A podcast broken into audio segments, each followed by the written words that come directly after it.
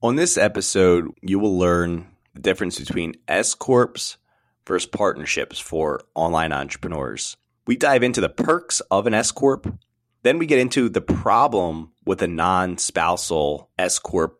And then lastly, we go into how do you do tax planning when you have a business partner. As always, if this episode helps you or brings you value, please do me a favor and share it with a friend. Thank you and enjoy the show. Welcome to Build Your Wealth Muscle, a podcast dedicated to helping fitness entrepreneurs build wealth by saving taxes and growing their money.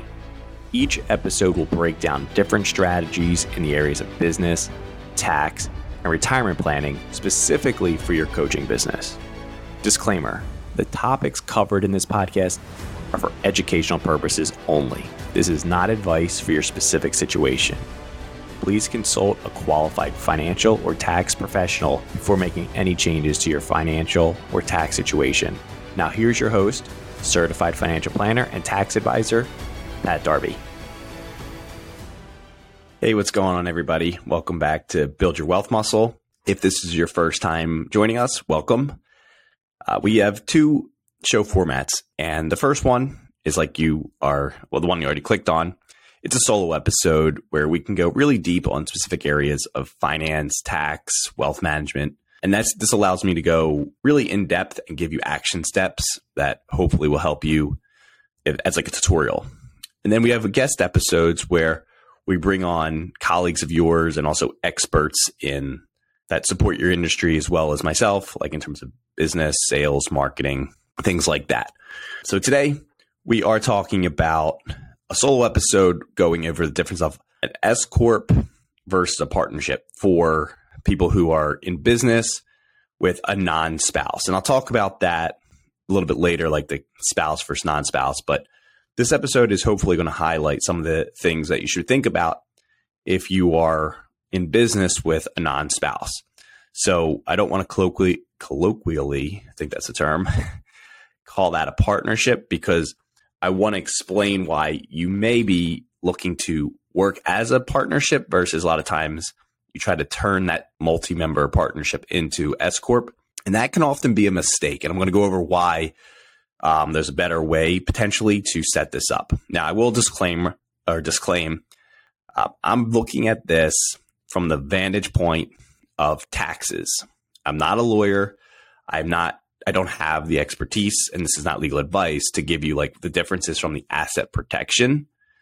Just know that there are those differences. So if you want to know those specifics, you do need to speak with a lawyer in your state or in your area that can give you the legal side of this.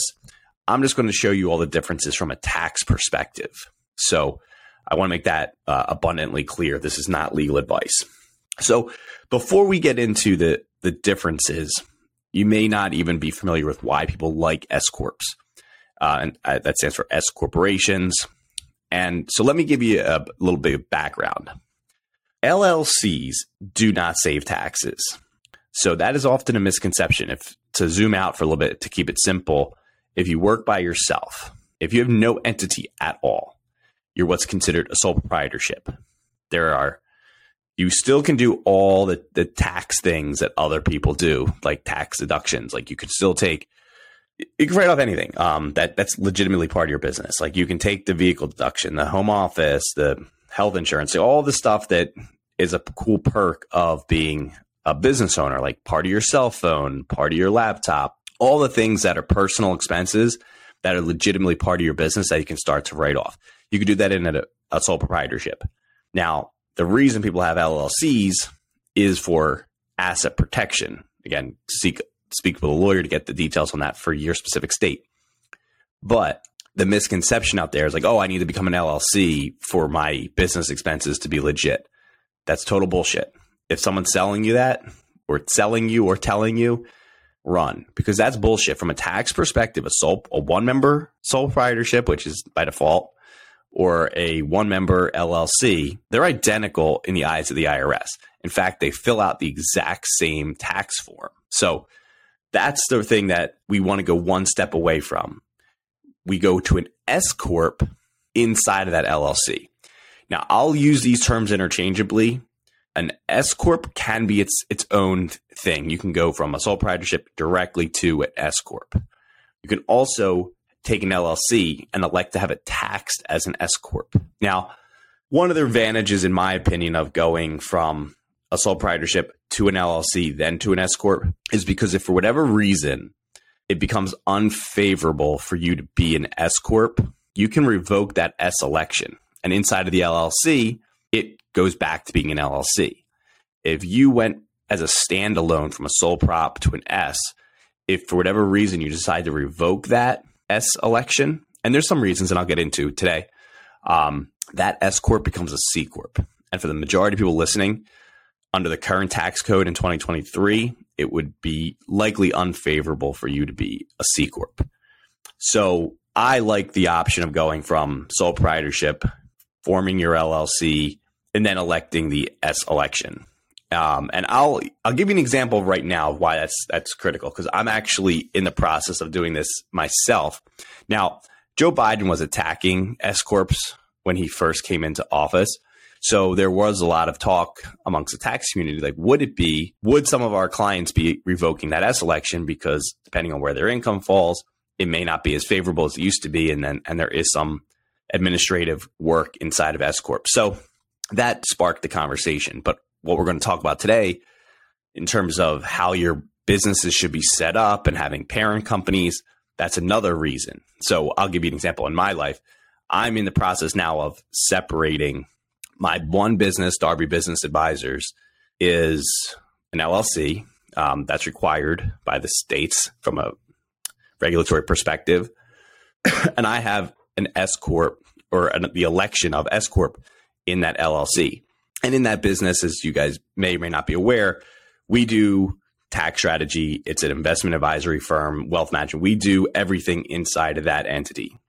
I'm in the process now of separating those so that there's the wealth management that will be Darby Business Advisors, which the name might be changing. But all the tax advisory work, the fractional CFO work, the bookkeeping, that will become its own entity.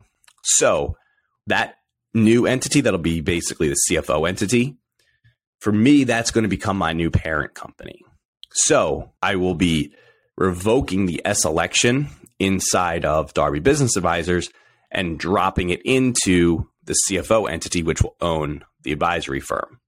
So that's a normal example of why someone listening might be like, well, why would you revoke the S-election? That's one reason, because I want to just drop it down a level so that all the profits from the advisory business, the investment firm, for lack of a better term, will drop into the CFO entity, and I'll still get all the tax perks, except the investment firm will be 100% owned by my S-Corp. That'll be now the CFO entity.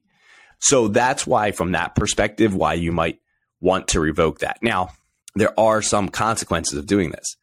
That investment firm cannot become an S-Corp again for 5 years.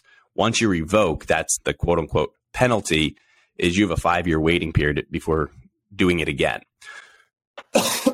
Excuse me.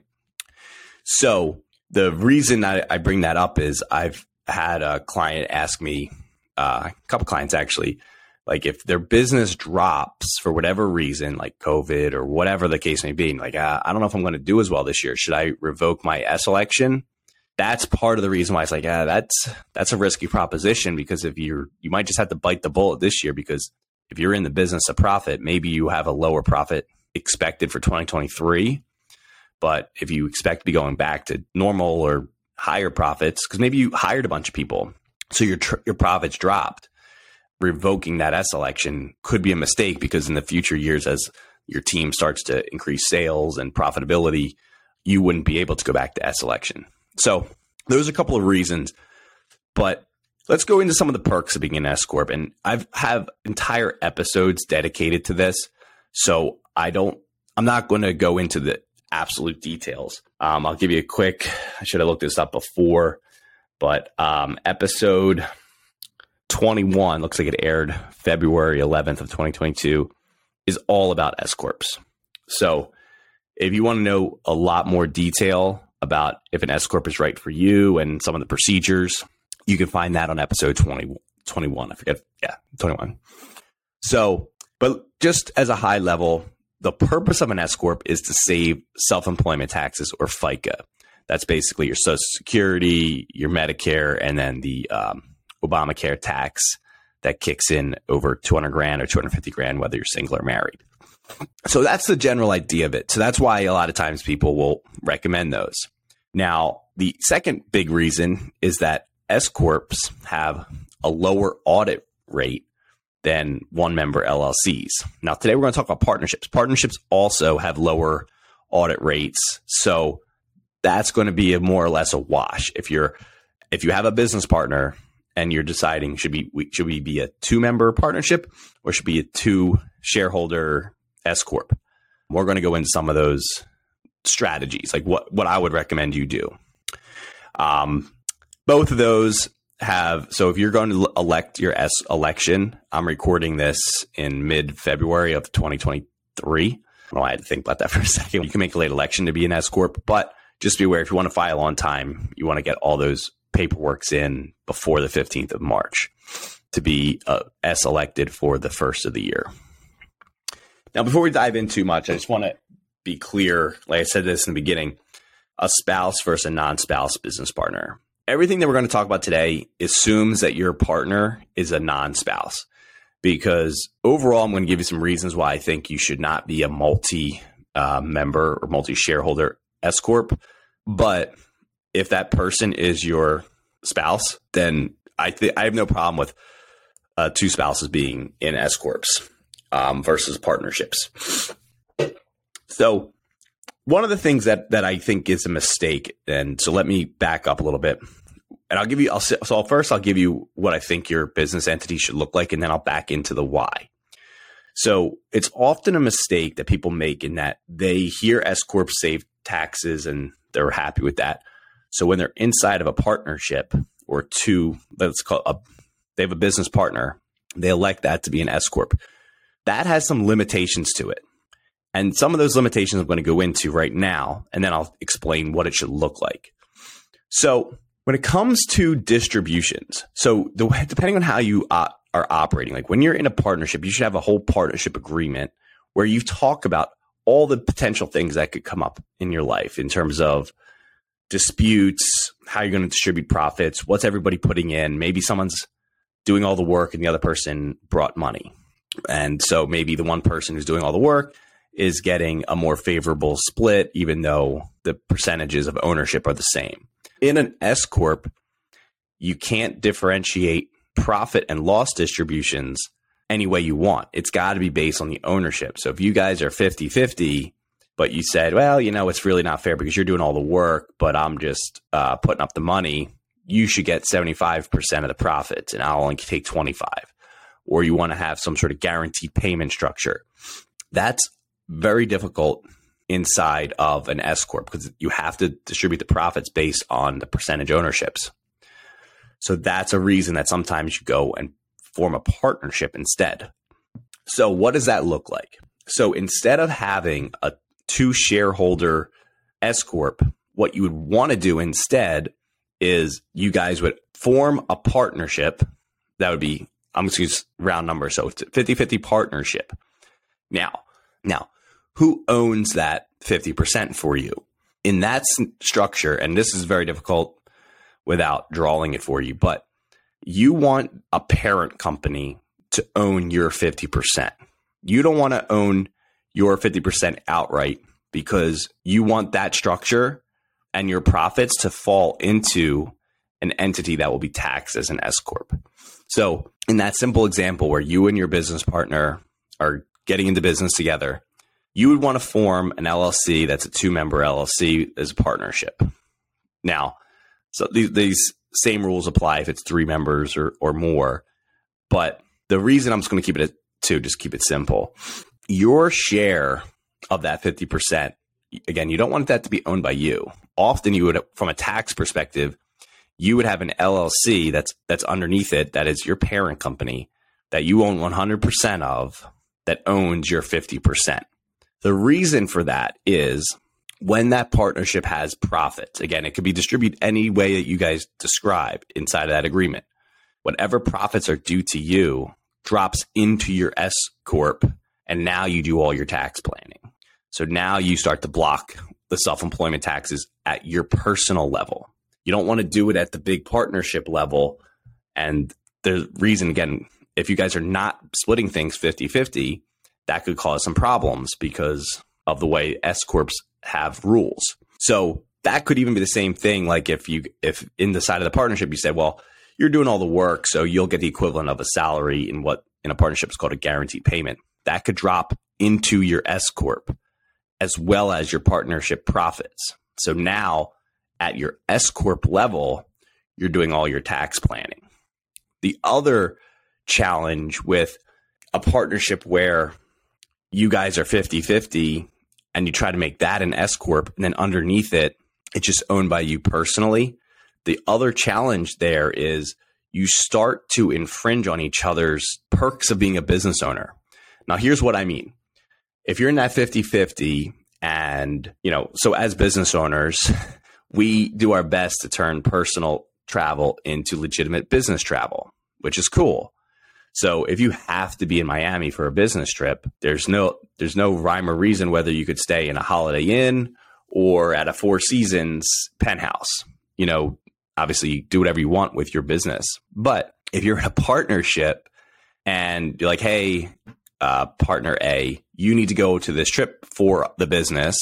But if partner A decides to upgrade to Four Seasons penthouse inside of that S-Corp structure, that two-member S-Corp, that could be a problem because if they rack up a $10,000 bill, you have to pay for half of that because it comes out of the profits of the business. Conversely, if you guys have the business saying, all right, we will reimburse, the business will pay for the equivalent of, I don't know, split difference, say Marriott. And I'm no hotel expert, so if I'm butchering these, I'm just trying to give an idea of like $200 a night versus $400 a night versus $1,000 a night. That's kind of where I'm going in my head. If the business is like, okay, we're going to assume you're going to stay at the Marriott for $400 a night for 3 nights. So we're going to reimburse you $1,200 plus the airfare. Let's call it $2,000. The partnership can reimburse partner A $2,000. So now the business is splitting that $2,000, reimbursing that to that person's S-Corp. Now, if they decided to bring a spouse, bring kids, turn it into a business trip on their end, upgrade it to the Four Seasons, and their whole hotel and meal bill and all that came out to $5,000. Again, you reimburse them as the business agreed to $2,000. So on your end, if you weren't the partner going, it only cost you $1,000 and it cost them $1,000. But again, the business decided they needed to be there. Now they get reimbursed the $2,000 plus inside of their own S-Corp, they can take that $3,000 deduction still. So it's not lost. And you aren't paying for their travel. Same thing would apply if your business partner said, I need a brand new laptop. It's going to cost $2,000. You as the business owner are like, well, I'm not paying for your new laptop.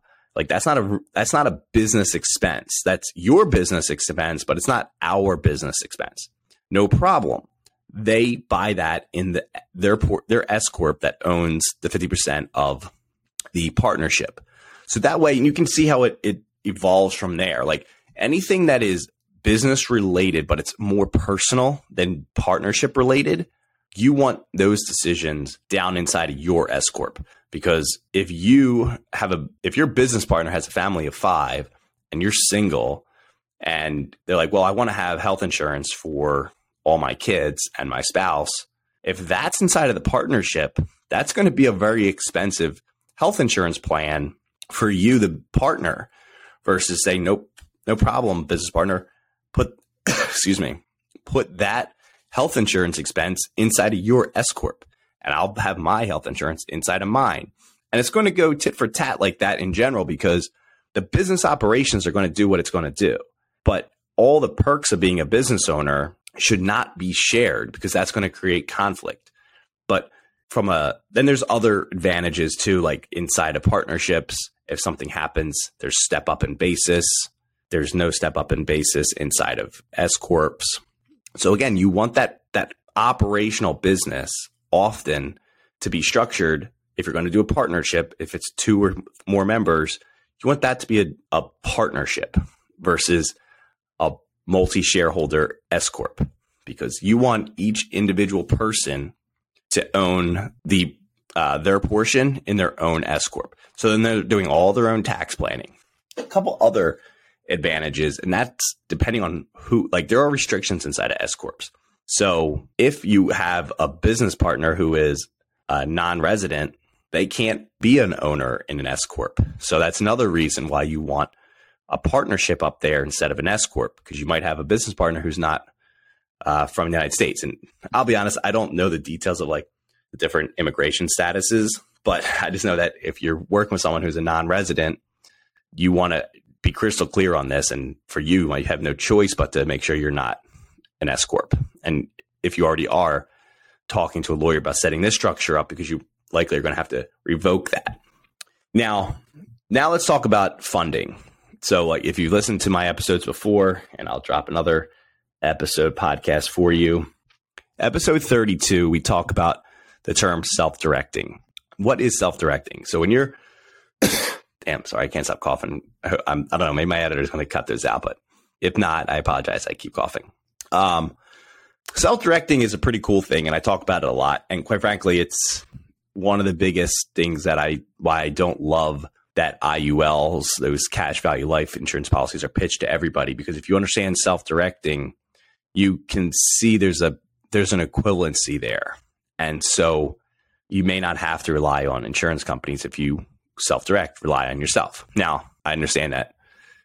Before going on a tangent there, like the perks of the IULs are that you're out of control of it, versus that could be a good thing or a bad thing.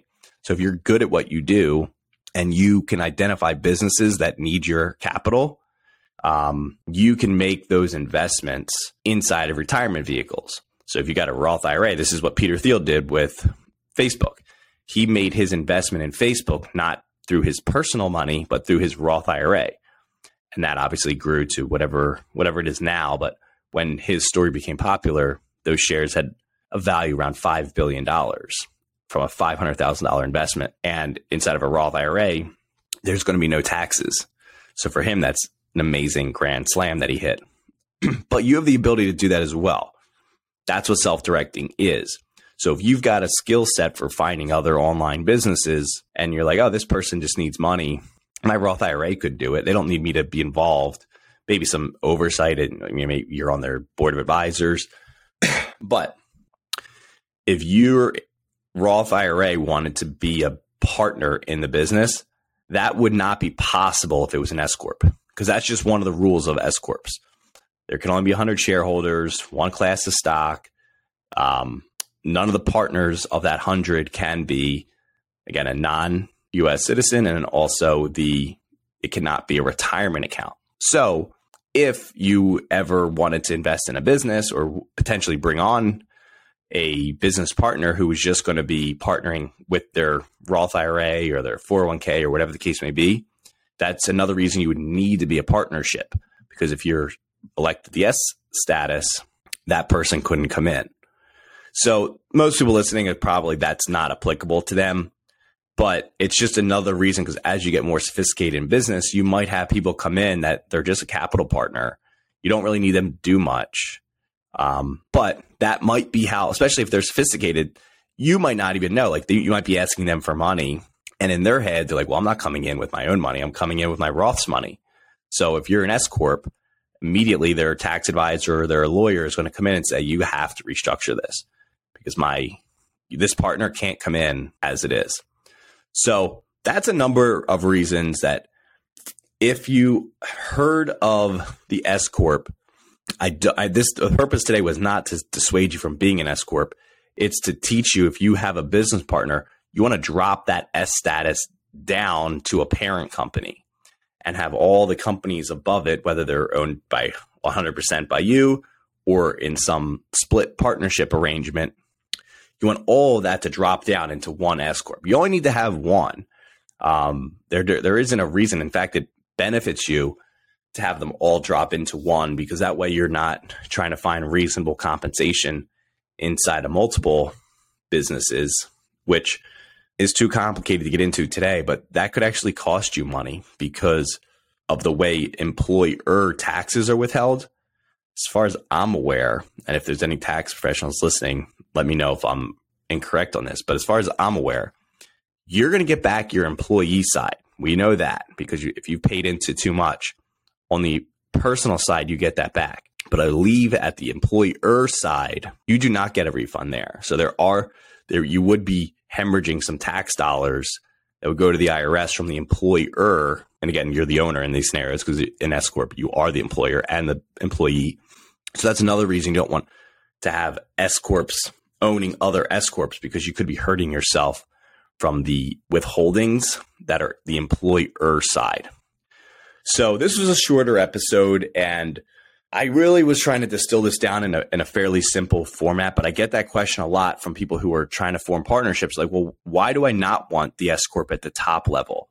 And I hope this helps break it down, that basically you can do all that tax strategy. You don't lose any of the tax strategy. You're just consolidating it at the bottom for each of you.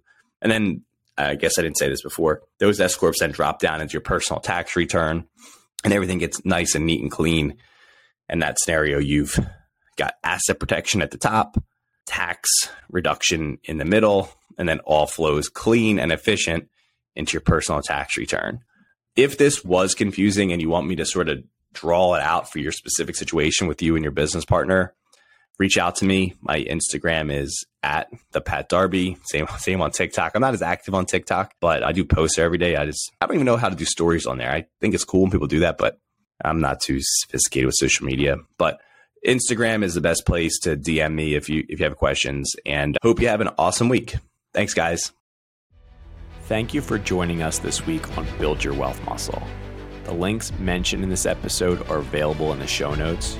For video clips and more information on tax and retirement strategies for fitness entrepreneurs, please follow my Instagram @thePatDarby. If you found value in this episode, please do us a favor and share with a friend. If you tag me, that'd be appreciated also. Lastly, for help implementing any of the topics discussed, please book a call. The link is also in the show notes. Thank you again for listening, and have a great day.